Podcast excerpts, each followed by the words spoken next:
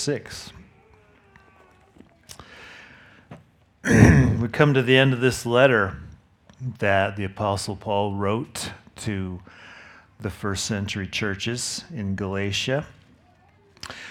And the purpose of the letter was and is to make clear what is the gospel of Jesus Christ that we stand in, which is that a person is justified or counted righteous and approved by God simply by trusting in Jesus Christ and Him crucified as the one who died on the cross in our place and for our sins.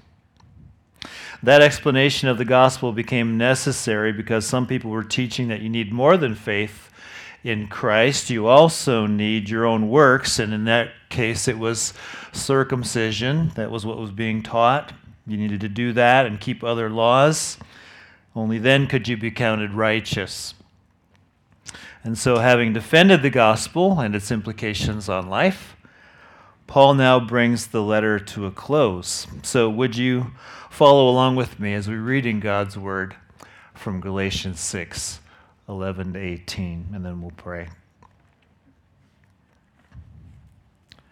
See with what large letters I am writing to you with my own hand.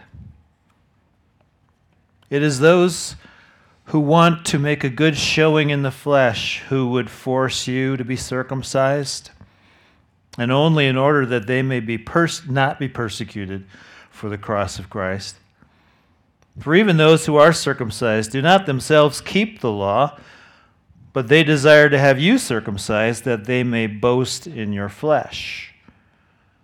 But far be it from me to boast except in the cross of our Lord Jesus Christ by which the world has been crucified to me and I to the world. For neither circumcision counts for anything nor uncircumcision, but a new creation. And as for all who walk by this rule, peace and mercy be upon them and upon the Israel of God. From now on, let no one cause me trouble for I bear on my body the marks of Jesus.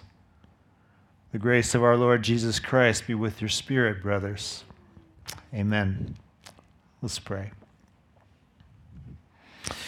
We bless you, Heavenly Father, for your mercy in making known to us the way of salvation. In your providence, it was false teaching that led to this clear explanation of the true way to life through Jesus Christ. And so we thank you for your wisdom and for how you use even evil to bring about good. Today we experience the good of the, of the gospel written down and preserved and now communicated again through this text. And we ask you for ears to hear and hearts to receive the encouragement that you intend. We ask it in Jesus' name. Amen. what will you do with the gospel? That's the question we're left with at the end of this letter. What will you build your life on? What's going to be the guiding principle that gives you hope for this life and for life after death? The answer to that is no small matter. Jesus said there's a narrow way that leads to life, and there's a wide way that leads to destruction. And the, and the difference between the two ways is what gospel do you actually believe? Who is your real Savior? When Paul closes this letter, we have reminders about how, about how intensely he felt about this, how concerned he was that the church hear and believe the true gospel. He says in verse 11, See with what large letters I am writing to you with my own hand. That might sound like an insignificant passing comment. Some people take it to mean that Paul had poor eyesight, and so he's explaining why his penmanship is so bad. Well, Paul is not concerned about what people think of his writing. What he wants them to know is I am writing this thing to you myself. This comes from my heart. We see his emotion again in verse 17. He says, From now on, let no one cause me trouble, for I bear on my body the marks of Jesus. Here's a man who has physical scars on his body for preaching the gospel. If you read in Acts 14, 13 and 14, when he was preaching the gospel in the churches of Galatia, in Lystra, they, they stoned him. They pummeled him with rocks for preaching the gospel, left him for dead. He says, I've got marks the marks of Jesus. And it troubles me that false teachers are leading you astray from that gospel that I preached. Because there is only one gospel. And his hope at the end of this letter is believe that gospel. Don't let these guys cause any more trouble. I don't want their influence in your life. So as he closes the letter, he leaves them and us now with the question What will you do with the gospel? Will your hope be built on nothing less than Jesus' blood and righteousness? Or will you look to something else that will not lead to life in the end? That's what's before us. It's no small matter. So here's how Paul leads us through it. We can divide up his comments into two parts. First is an explanation about why some people reject the gospel. He, he has in mind these false teachers, but it applies to more than them. What are the reasons why people would dismiss this true way to life? That's the first half. That's in verses 12 and 13. But he doesn't leave us with the negative he also closes with the positive. He gives us reasons to embrace the true gospel in verses 14 to 16. So that's going to be our outline this morning. Two points. Why do people reject the gospel? And why should we embrace the gospel? Let's start with the first question. Why do people reject the gospel? There are lots of reasons, of course, but Paul has in mind two main categories that were definitely functioning in these false teachers and in those who were starting to go along with them. And they're also, I think, the way, the reasons that most people still today reject the gospel. The first one is fear. Listen to verse 12.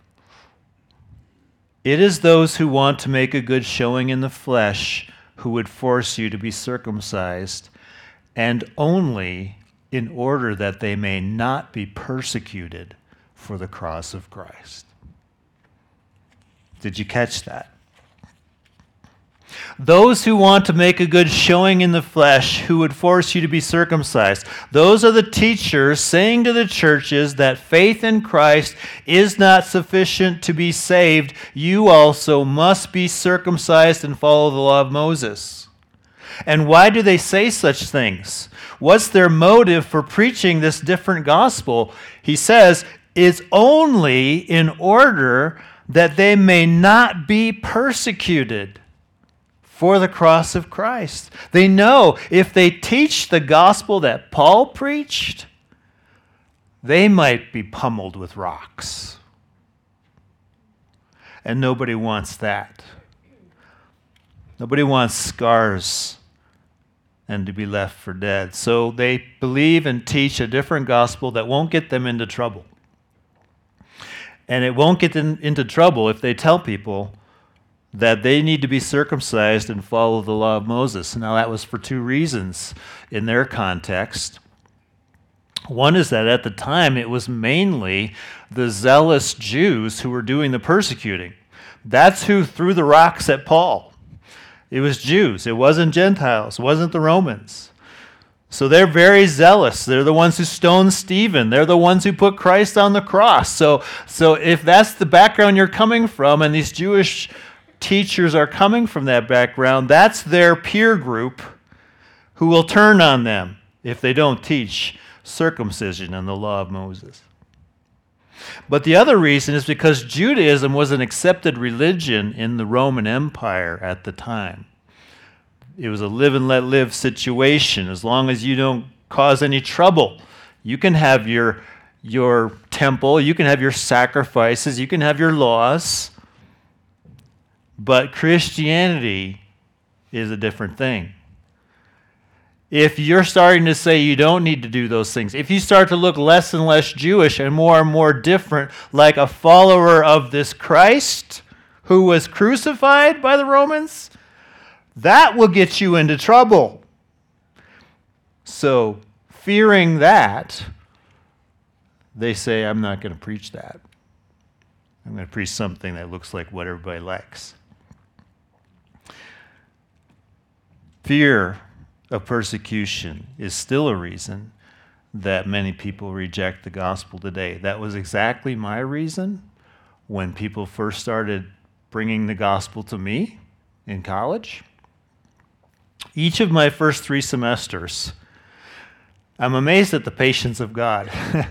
Every semester, people would come to my dorm room for three semesters in a row and share the gospel with me. They'd knock on my door, they'd say, um, Hey, could we speak to you about Jesus Christ? And I didn't want them to, but I, I loved approval so much I didn't want to say no. So I said, Sure, come on in. And then I'd let them give me their speech. and then at the end of the speech, they would always have an invitation Do you want to accept Jesus Christ as your Savior right now? And I always said no. Why did I say no? Because I loved the approval of man. And I knew if I follow Christ, that I'm going to become that Jesus freak, that strange person who maybe has lashed into something like a cult that is out of touch with reality and you've gotten all religious and fanatical on me and, and that was going to turn my peer group away from me. And i didn't want that. So i kept saying no fear is one of the reasons we reject the gospel. And I would say it's also another reason that people turn away from the gospel after they seem to have accepted it fear of persecution, fear of going against the grain, fear of going against our culture. It's one of the points that Jesus made in the parable of the sower. In the parable, a sower, a farmer, he throws seeds on all kinds of ground. Some of it falls on a hard path, some of it falls into thorny places, some of it falls on good soil, some of it falls into rocky soil and some of it grows and some of it doesn't. Here's what happens to the seed that falls into the rocky soil. Jesus said, Immediately it sprang up, since it had no depth of soil, and when the sun rose, it was scorched, and since it had no root, it withered away. Then he explained the parable this way He said, The seed is the word of the kingdom, it's the gospel, it's the way of salvation. And the rocky ground is a certain kind of person, a certain kind of soil in their heart a person who seems to believe the gospel. But Jesus says when tribulation or persecution arises on account of the word, immediately they fall away. So this is a person who hears the gospel and it looks like something happened there. They started going to church, they learned how to pray, they got Christian friends.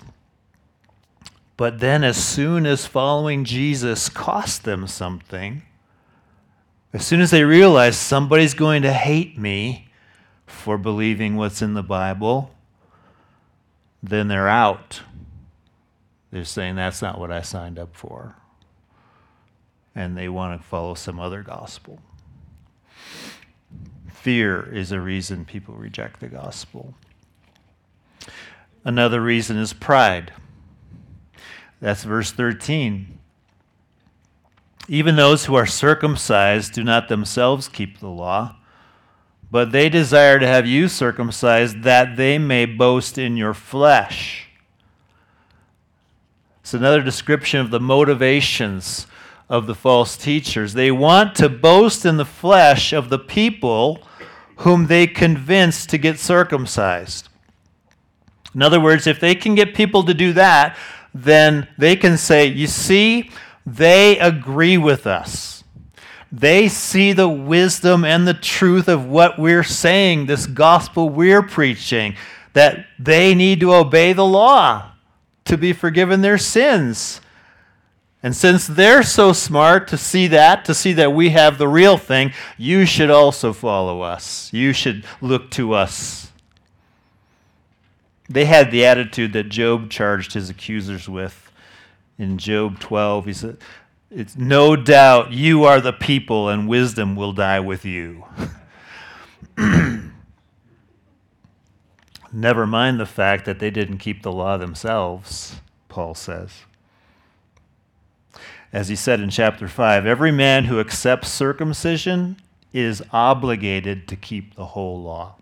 Like, if you're going to go that route, if you're going to go the law route, you have to do the whole thing. No misses, ever, in any command. He says, they don't do that. Nobody does that. No one is saved by keeping the law because we can't do it well enough. But that's what they teach. And when they get somebody to listen to them, to do what they say, to go along with their prescriptions, it strokes their pride. People listen to me. I have many followers on Instagram. Validates their importance. Pride is the reason many people preach a false gospel because it draws attention to them rather than to Christ. But we should add that pride is also a reason people believe a false gospel, particularly the one that says you have something to do with it. You, you, you make this happen. Because if the gospel that they're preaching is if you do the right things, then you are righteous, then you are God's child, then you will get his blessings. And if that's the gospel, if that's how you get into heaven, what's the natural assumption? I did the right things. Me, myself. It's because of me. And there's this pride in that. You know, other people, they haven't figured it out. They're too wicked. I'm holier than them. I got it. I was smart enough to see it. That, that all comes back to self, my self righteousness. My righteousness was part of what got me into heaven. You know, sure, I'll say Jesus did 90%, but I had my 10% too. A gospel that says you can get yourself into heaven somehow appeals to our proud hearts. Our own goodness gives us something to boast about even if we say Jesus did most of it, but I also did my part. But the real gospel and the offense of the cross is that salvation must be all of Christ and not your own doing. It requires the humility of saying with the old hymn, Nothing in my hands I bring, simply to the cross I cling. Naked, come to thee for dress. Helpless, look to thee for grace. Foul, I fly, I to the fountain fly. Wash me, Savior, or I die. We're going to sing that as our closing song from Rock of Ages. Salvation isn't the result of our own doing, but it comes through our believing that we need a Savior and that Jesus is that Savior. Fear and pride, two main reasons people reject the gospel. So, is fear or pride holding you back from fully embracing Christ and the cross functionally? Daily? Is it, is, it, is it the thing that you live believing? That He's, I mean, do you believe Him or do you fear? Or, or, or is there pride that makes you not want to go there? We struggle with things like that. But we have to receive all from Jesus' nail pierced hand. Jesus wants you to hear good news this morning. whatever your struggle is. If he exposes the sin in our hearts, it's only because he wants us to hear his gracious and merciful solution for our sins. And that brings us to the second question that Paul addresses in his closing statements Why should we embrace the gospel? Like, what's so good about it that you could be thrown at, we have rocks thrown at you, and you'd still do it anyway? What, what's so good about this gospel? It comes down to this we should embrace the gospel with joy because it is amazingly good news that salvation is through faith and not through your righteous works. That is amazing. It's freeing to know that Christ saves us, that we don't save ourselves. That's where he's going with verses 14 to 16. Let's walk through the good news there. In 14, Paul says, But far be it from me to boast except in the cross of our Lord Jesus Christ, by which the world has been crucified to me and I to the world. So instead of boasting in yourself for being such a righteous person or that other people think you're a great righteous person, we can boast in the cross we have reason to make much of, that's what boasting is, make much of Christ and what he has done for us. We can sing his praises. Because as John Newton said at the end of his life, although my memory's fading, I remember two things very clearly that I am a great sinner and Christ is a great Savior to know and feel that Jesus, God's beloved Son, the sinless one, took the blame and the punishment for your sins on the cross. To know that you were without hope and without God in this world, according to Ephesians 2, but that Christ came to seek and to save you, the lost, at the cost of his life. That is something we can sing praises about. We can make much of Jesus when that lands on our soul. Greater love has no one than this that one laid down his life for his friends. And that's what Jesus did. What wondrous love is this that caused the Lord of bliss to bear the dreadful curse for my soul? for my soul. When you really think about what Jesus did to bring you to God, to give you a future and a hope, to rescue you from the futility of this world and from your deadness and your trespasses, then you have reason to boast.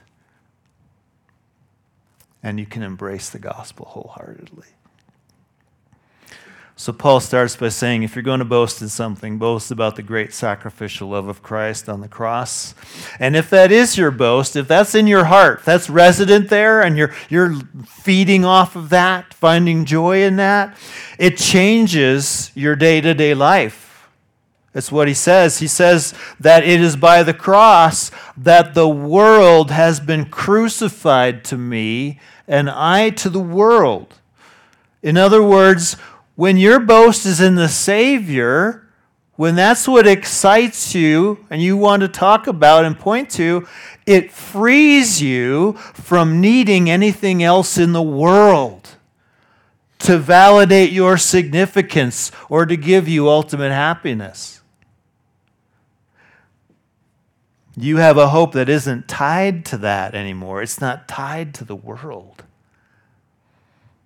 You don't need anybody's approval. You don't need stuff. you don't need health and prosperity and respect and everything that we naturally think. I need to have that in order to have joy. No, Jesus becomes enough. He, he was crucified that I might be crucified to the world and not needed anymore because I have Him. And that's enough and all the promises of God that are yes in Him. the future and a hope, the presence of God with me favorably now, caring for me as a father to his son or daughter. I have that. So what do I need if I if I have that? You can have real joy in Christ, not just in circumstantial happiness. So Factually, though, even as a genuine believer in Christ, we don't always live in the good of that, do we? I don't.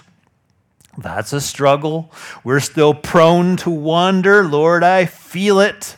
Prone to leave the God I love. That's reality. But if you're in Christ, you really don't need the world's stuff anymore.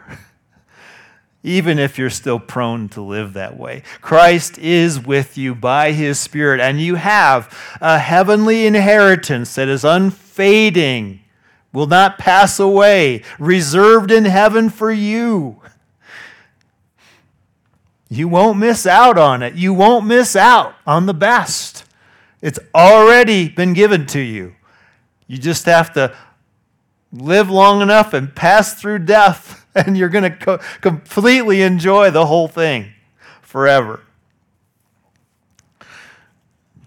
There's more good news here. Paul continues by bringing us back to the, to the substance of the gospel in verse 15, the thing he's been talking about at length in this letter. Here's the heart of the matter the difference between the false gospel that strokes our egos and the real gospel that's received by the humble is in verse 15. For neither circumcision counts for anything, nor uncircumcision, but a new creation. Now, this is real freedom. This is good news. Here's, here's what he's saying Nothing you do or don't do counts for anything in obtaining God's forgiveness and his blessing for all eternity.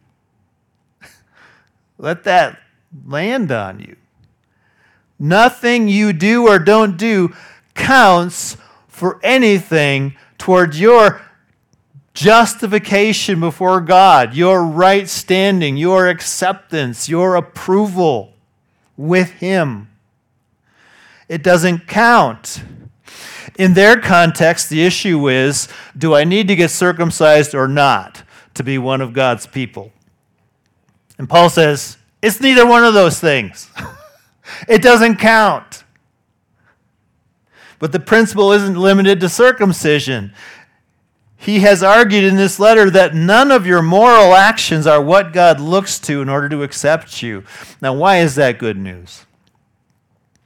Well, think about it this way what if it did count? What if your hope in life and death really does depend on how well you love your neighbor? Or how often you serve in the church? Or are you wise with your money? Do you speak only that which is edifying and good and right all the time? Or do you never get a speeding ticket? Or have you never made any bad choices in your life? What if those things actually counted towards your salvation? Well, we would have no hope. We've blown it. We can't get there that way.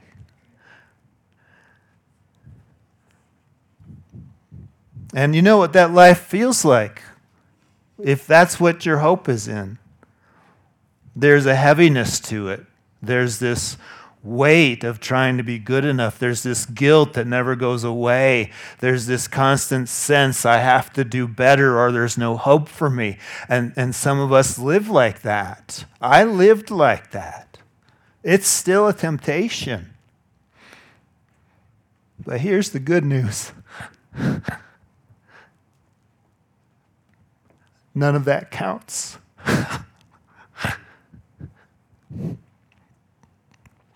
Salvation isn't dependent on what you do or don't do. It, do you know what does count? Becoming a new creation through faith in Christ as Savior. That's all that counts. When you humble yourself and trust Christ as the one who died for your sins, it's a rebirth by the Spirit. It's the creation of a new you. It's the creation of a saved and forgiven you that is permanent and is completely separate from your doing.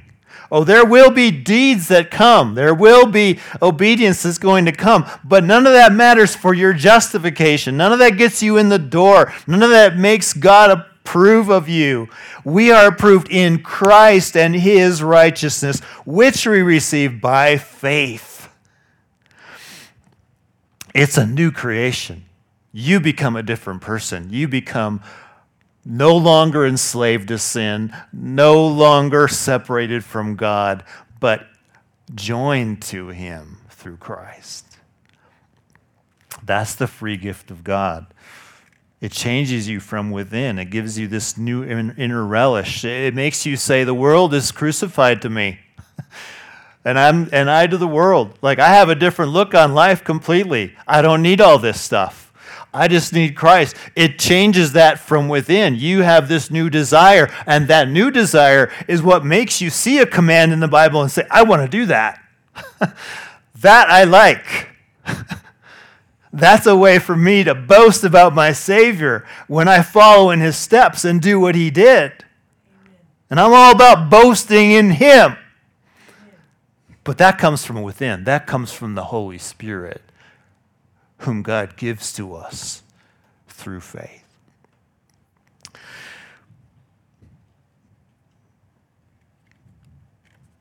Paul ends with this in verse 16.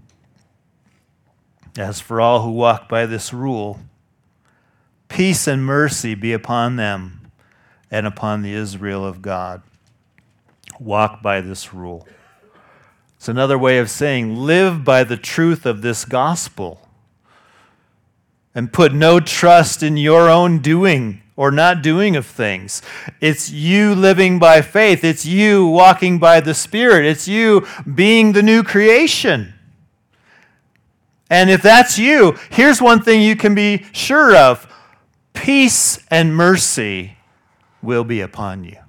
They are upon you. God's peace, God's mercy is upon you. Peace is getting what you don't deserve, the blessings and favor of God. Mercy is not getting what you do deserve, the punishment for your sins, because that was placed on Christ. Peace and mercy are the privileges that are upon every believer in Jesus. They belong to you on your good days and on your bad days, and for eternity. And that's good news. I should say something about the Israel of God that Paul mentions here because there's a lot of attention on Israel recently because of the war in the Middle East. He says, Peace and mercy be upon them, those who follow this rule, and upon the Israel of God. Without going into detail, he doesn't mean everyone who belongs to ethnic Israel, the physical descendants of Jacob. He can't mean that because Paul already pronounced a curse in chapter 1 on the Jewish background teachers who are upsetting the faith of the Gentiles. If anyone is preaching to you a gospel contrary to the one you received, let him be accursed, let him be damned. He's saying that about Jews who are doing this. So it isn't the ethnic descendants of, of Jacob that he's talking about when he says the Israel of God. No, the Israel of God is another way to describe all who walk by this rule. Peace and mercy upon all who walk by this rule of trusting Christ as Savior all such people can be described as the Israel of God. This is a Jewish benediction, but Paul is applying it to both Jew and Gentile, both circumcised and uncircumcised believers in Christ. The church is the Israel of God, upon whom is peace and mercy. It's the same point he made in chapter 3. In Christ Jesus, you are all sons of God through faith. There is neither Jew nor Greek. You are all one in Christ Jesus. And to be in Christ Jesus through faith is to live now and forever with peace and mercy upon you. God's great blessings because all of the punishment was poured out on his son. Let me just say a few things in closing, three takeaways from this passage in this letter. First, what gospel you believe is a matter of life and death. It is. Paul wrote this letter personally out of a sense of urgency and a troubled heart because the only gospel that saves is faith alone in Christ alone. But a person might say, well, what's the big deal? Why be a stickler with details? I mean, isn't a gospel of faith plus your righteous deeds close enough to a gospel of faith in Christ alone? What's wrong with that? As long as we have Jesus somewhere in our belief system, isn't it good, good enough? I mean, God will say, oh, well, you had Jesus in there. Well, if there was something more or less than faith in Jesus Christ alone and Him crucified? Why did Paul even bother writing this letter? Why was he willing to risk death for this gospel if there were other ways? It's because there are no other ways. There is no other gospel except to believe in Jesus Christ and Him crucified and not put your hope in your works. And that's why we need to stay true to it. So we have a real salvation to enjoy and something to give, something to point to. Second, the true gospel is offensive to our fallen nature. It just is. Now, it's true that Christians can be, can be offensive for the wrong reasons. we can be very bad examples of Christ through self righteousness, through holier than thou, than thou attitude, through smugness communicated in social media posts that communicate shame on you, heathens, for not being like me. We can be offensive for all the wrong reasons, and none of that should be a part of our life. If we are saved by grace alone, then we have nothing to boast in about ourselves. We need humility. But the gospel itself will still be offensive to many. The false teachers knew that which is why they didn't want to be persecuted for the cross of Christ. And because the message confronts our pride, it exposes our idolatries. It says, You are a failure. and you need Christ to rescue you. And that doesn't sit very well, does it? We want to think, Oh, I'm not that bad. I'm not dead in my trespasses like Ephesians 2 says. I'm better than that. You know, I'm going to be I'm going to be brought in under the curve. I mean, you don't God doesn't expect perfection, right? That It offends us to hear, "No, you're dead. You're a failure. You deserve to be damned." That doesn't sound good. That offends the pride. That's offensive, but that's the reality which and until we embrace that reality, we can't boast in the cross. Because we think, well, I had another way. It just is offensive. So don't be surprised when it doesn't sound like good news to others. It didn't sound like good news to me when I heard it. Maybe not to you either. Don't assume that you're doing something wrong if you point people to Jesus and they don't want to have anything to do with that. But that leads to the last point. The gospel is so good, we can bear a little suffering for it. You might not get actual scars from following Jesus, but not all persecution is physical. It's also being reviled and spoken of as evil. It's being shut out of opportunities because you're a Christian. It's being excluded from friend groups. You might even lose your job if you don't agree with some company policy that forces you to go along with something that is against God's will. Those things also can happen. But we can bear it if we keep alive in our hearts that peace and mercy are upon you. God's peace, God's blessings, God's promises, this inheritance that lasts forever. That He's with you every day, every minute to help you get through whatever. And that He loves you. When we keep that alive in our heart, can say, okay, I can handle it. I can handle some hard things because I have Christ. There's a pastor from the 1800s named Charles Simeon who said something like this, and I'm just going to close with it, with what he said as an encouragement to believers. He said, My dear brother, we must not mind a little suffering for Christ's sake. When I am getting through a hedge, if my head and shoulders are safely through, I can bear the pricking of my legs. Let us rejoice in the remembrance that our holy head has surmounted all his suffering and triumphed over death.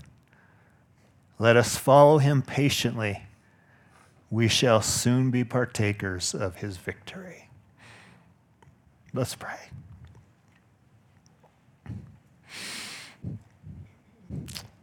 Lord, we just thank you for your mercy, for sending Christ to, the cross to die in our place and for our sins, to give us a future and a hope, to give us the promise that we're never alone, that you'll never forsake us that we're new creations who are heading to a renewed creation forever. Sustain us in these things this week. Lift us up, Lord, and to see above all the fray, above all the news, above all the things that bother us, your smiling face, beckoning us to glory, assuring us of your sovereign, loving presence. We ask it in Jesus' name. Amen.